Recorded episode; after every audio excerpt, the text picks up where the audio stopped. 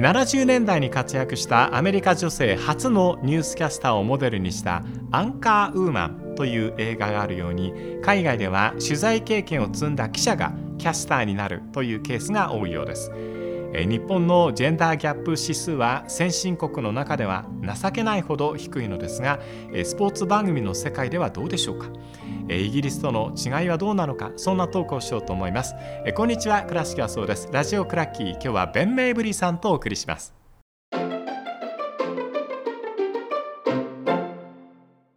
ベンメイブリさんです。よろしくお願いいたします。はい、よろしくお願いします。えー、イギリスでの女性、スポーツ番組、ニュース番組、えー、いろんなこうジェンダーギャップってあると思うんですけど、うん、ベンさんどんな印象で見てらっしゃいますか？だいぶこの30年ぐらいで変わってきて進化してきたなと思います。そうですか。はい、私子供の頃80年代90年代の時、えー、まあ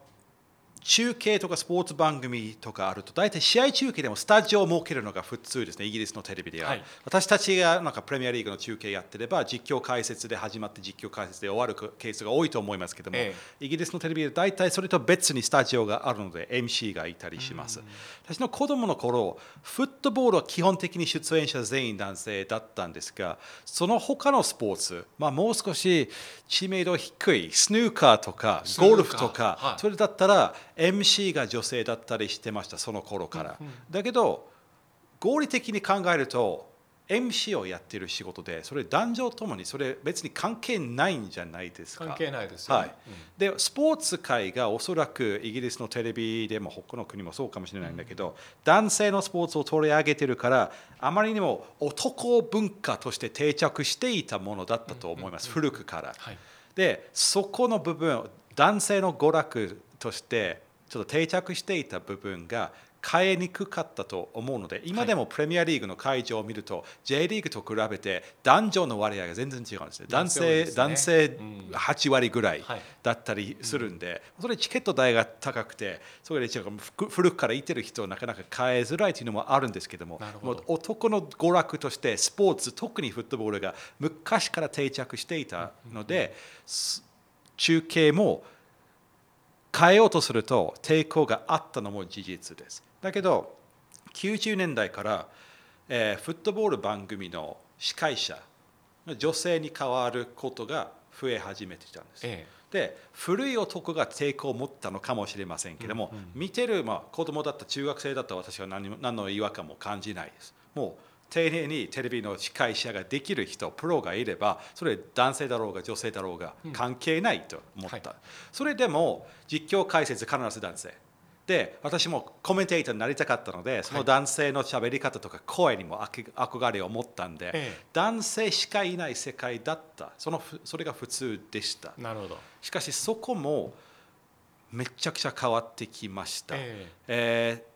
プレミアリーグのスカイスポーツの中継で、まあ、ケニー・ダルクリッシュさんの娘ですけども、はいはい、ケケリー・ケイツという、えー、人がいるんですけど、はい、ビッグマッチの司会を、えー、彼女がよくやるんですよ。でも今経験すごく深くてすごく優秀な MC ですけども一番メジャーな試合を女性の、えー、MC がやるのが普通になってきました。それプラス解説者スタジオゲストから女性に変わる流れがここ5年ぐらいで特に急激に変わってきたのが印象的ですね。あそうですか。で今、プレミアリーグを国際映像で見ていて日本語解説つけない試合とかだったら時々女性の解説者がいたりす,、すると思いますけども、はい、イングランドの女子サッカーが2005年ぐらいから急激に人気を集めて、うんそね、その世代の選手たちつまり初めてイングランド、英国なりちょっと知名度のあった選手たちが引退して解説者になってるんですけども、男性のサッカーを女性の解説者が喋ってるということに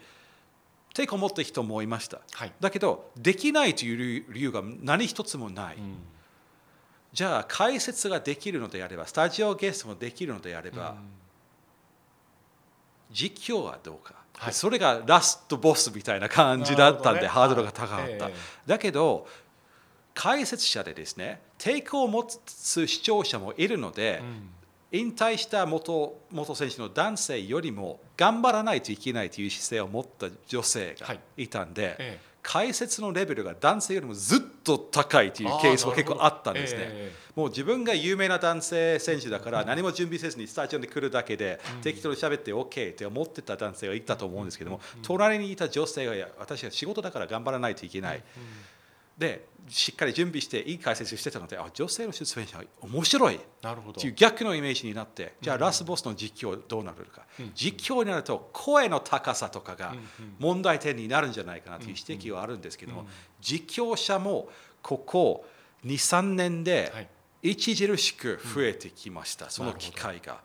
でそれが本当に女子女子サッカーだけじゃなくて、男子サッカープレミアリーグ、代表戦のサッカー女性の実況者が普通に実況陣の中にいるという時代にここ23年で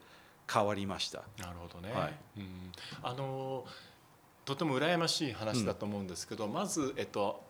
最初に出てくる人が説得力を持つためには実力が必要だったりする、で最初の一人はどこから出てくるかっていう問題なんですけど、はい。そしてイングランドの場合はダルグリスさんの娘さんということで、うん。えっと、お父様からこう、まあ、学んだというかこう何ですかね直接教わったわけじゃなくても父の仕事を見ている中で、彼女が自然に身につけたものっていうのがきっとあったのが有利に働いたんですまあ、あるかもしれませんえが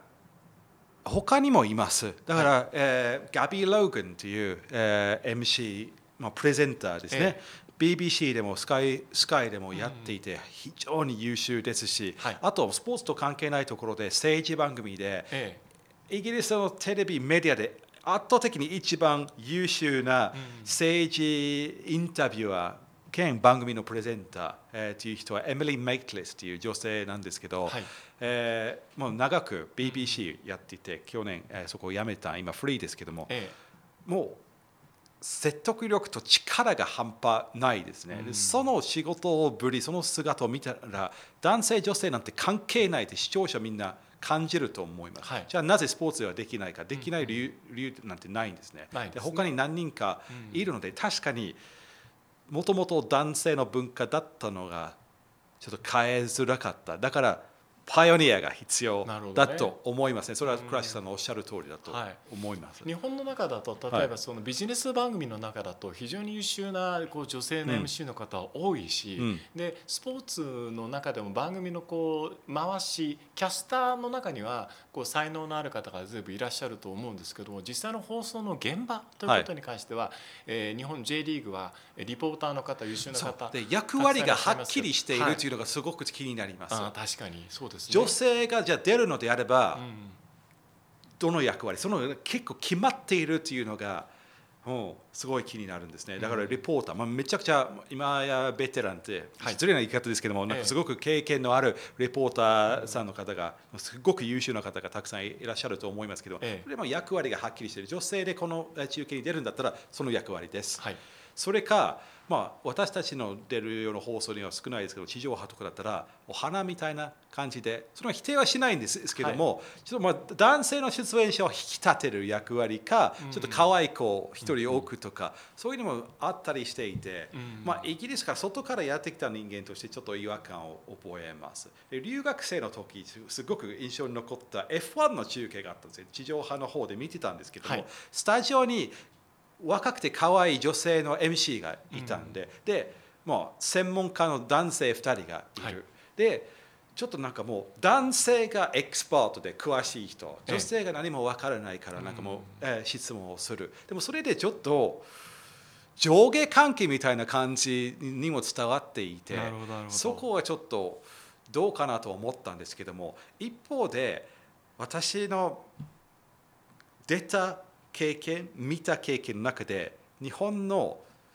男性女性の使い方一番良かったなって思ったあのスポーツ番組で一番良かったなと思ったのが、プロホガストンでした。プロフォガスは、はい。はい、スカパーの？スカパーの。はいはい。倉敷さんと日比野さんで。あそう僕の話ですか。そう、はい。ええ。そうですよ。ええ。だって MC2 人、はい。男性と女性、そうですね。だけど、うん。全然そういう、えー男女平等のい意味で、はい全然違和感を覚えなくてあー。2人ともなんかそれぞれのスタイルがあるんですけども、全然上下とかそういうんじゃなくて、すごく自然なケミストリーもありましたし、はい。えー日比野さんと倉敷さんと。そして、えーすごく2人で番組を作って盛り上げてくれるうんうんうん。感じだったので、なるほど。もっとこれじゃあ日本でもできないことではないというのがその番組では分かったと思いますし。あの僕 MC やってる時にこう思うのは、アシスタントって考え方ってしないんですよね。それです。2人ともメインだと思ってるのでだから自分がメインの時は相手がアシスタントの仕事をしてくれる、はい。で彼女が喋ってる時は僕がアシスタントのはい。仕事をすればいいんだなっていうふうに考えて、基本的に運びを考える時には支えてうん。足りないところをこう補いながら時間稼ぎも含めて任せられる人っていうのがやりやすい。はいはいはい。自分が今これ考えてまとめたいからという時にそれを察してうん。隣で話してくれる人がいると楽だし、うんうん。隣にいる人が話している時は自分があここが今足りないからここを足そうかなっていうふうなもうトゥートップうんうん。の感じ、いや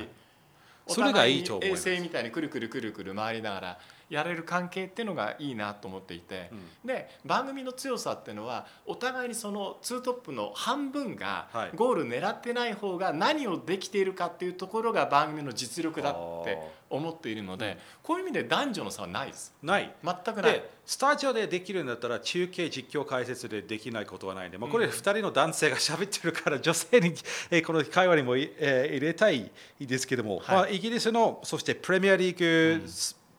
ワールドフィードその世界、えー国際フィードの実況解説で女性の解説者だけじゃなくて実況者がここ数年増えたんですけども、ええ。そのうち一人ちょっとジャッキー・オートリーさんという人がいるんですけども、やり取り直接したことがあって、ええ。その人がまさにパイオニアだったんですね、うん。うん私の大学生の頃ちょっとだけマッチ・オフ・ザ・デイの、えー実況者をやってたんですけどもへ一番最初の女性だったんすで。でそれはで一番嫌な反響を浴びないといけなかったのがさ彼女でした。え。なるほど。なんか男性がその初めてうん。女性の実況をいやいやそれ女性がする仕事ではないよってうん。言われないといけなかったのが彼女だったんでだけど強い精神でその壁をぶつけてはい。今また実況とかやってもいろんな MC の仕事すごく優秀な方なんですけどもその人がいたおかげで今女性の実況者が3人いますね、でもうもう20代のピン・モーデンステインという人は国際フィードのプレミアリーグの、えー実況とかやってるんですけど、すっごくうまいですね。うまいで私の今やってる仕事を、えー考えて、まあ、私はちょっと独特の役割を多分作ってきたというか、まあ、作ってもらえたかと思いますけども、今の解説人でイギリス人で私だけじゃないですか、だけど私が男性じゃないとこの仕事ができなかった理由が何一つもなくてたまたま男性ですけど、そうですね。だけど私がなんか別にプレミアリーグでプレーしたわけでもないですし、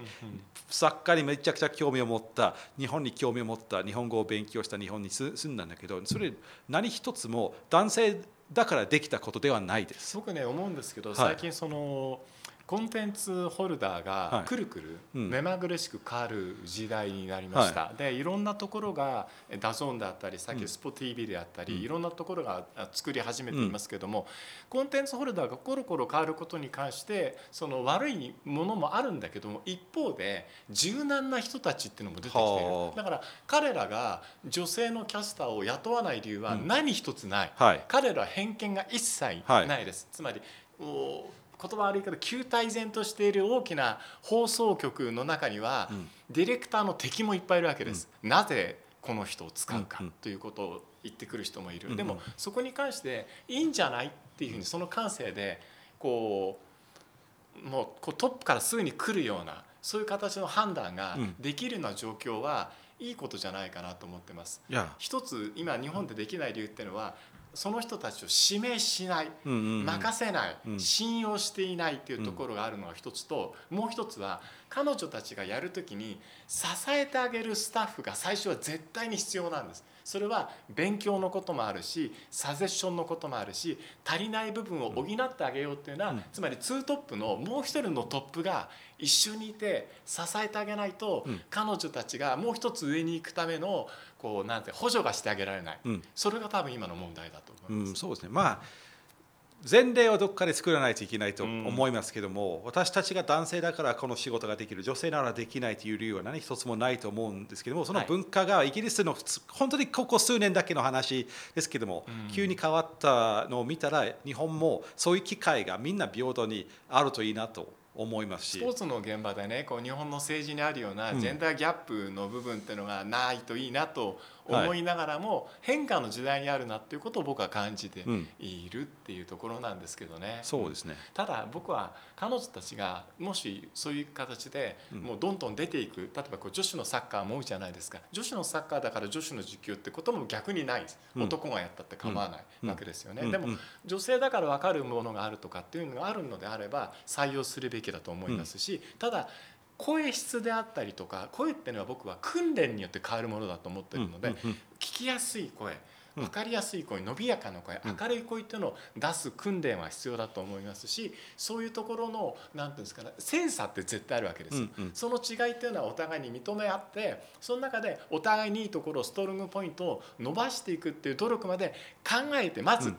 話し合わないとダメ、うん、話し合いが決定的に日本の現場って欠けてしまっているので物を作るってことはお金もいるし人もいる時間もかかるもの、でもそこのところができないんだったら突然出てくる人がいるかもしれないけどその人の実力次第によっては後退してしまう文化かもしれないっていうリスクとかいろんなこの問題はここはあるけども、うん、なんかたくさんの多様性というものをこんだけ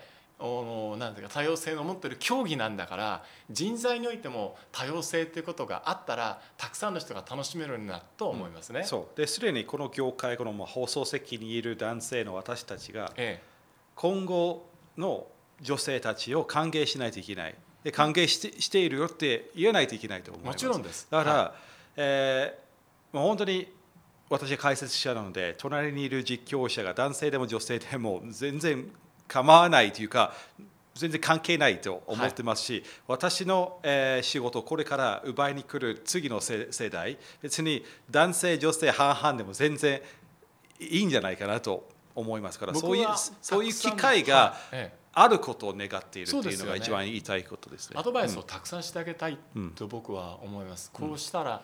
こうなるとか今こうだろうねっていうところに関しては、なんかいろんな話をしてあげられる場所があってもいいのかなと思いますし、今ね J リーグでやってる方たちも実力もあるし経験もあるしだけどもう一つ上に彼の人たちが好きなことを話せる時間っていうのがもうちょっとあってもいいんじゃないかなというふうに制作者側にはね機会があったらなんか聞いてくれたら話をしてみたいななんて思いますけどね、うん、そうですね、うん、なんかねイギリスがそんなイングランドいい形になってるんだったら日本はまたね伸びやかな文化っていうのを作れたらいいなっていうふうに改めてメンさんの話聞いて思いました。うん、うん。